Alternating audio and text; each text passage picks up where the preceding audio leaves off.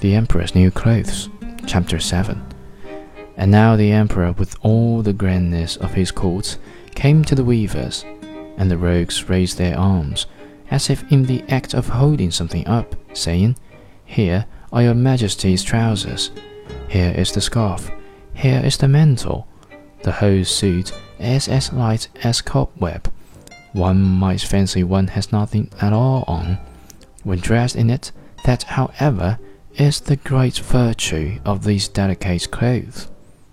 Yes, indeed, said all the courtiers, although not one of them could see anything of this exquisite manufacture.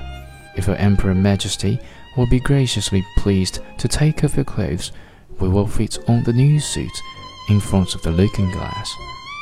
The Emperor was accordingly undressed, and the rogues pretended to array him in his new suit the Emperor turning around from side to side before the looking glass.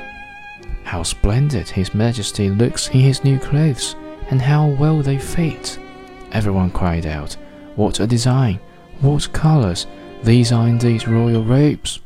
The canopy, which is to be borne over your Majesty in the procession, is waiting, announced the chief master of the ceremonies.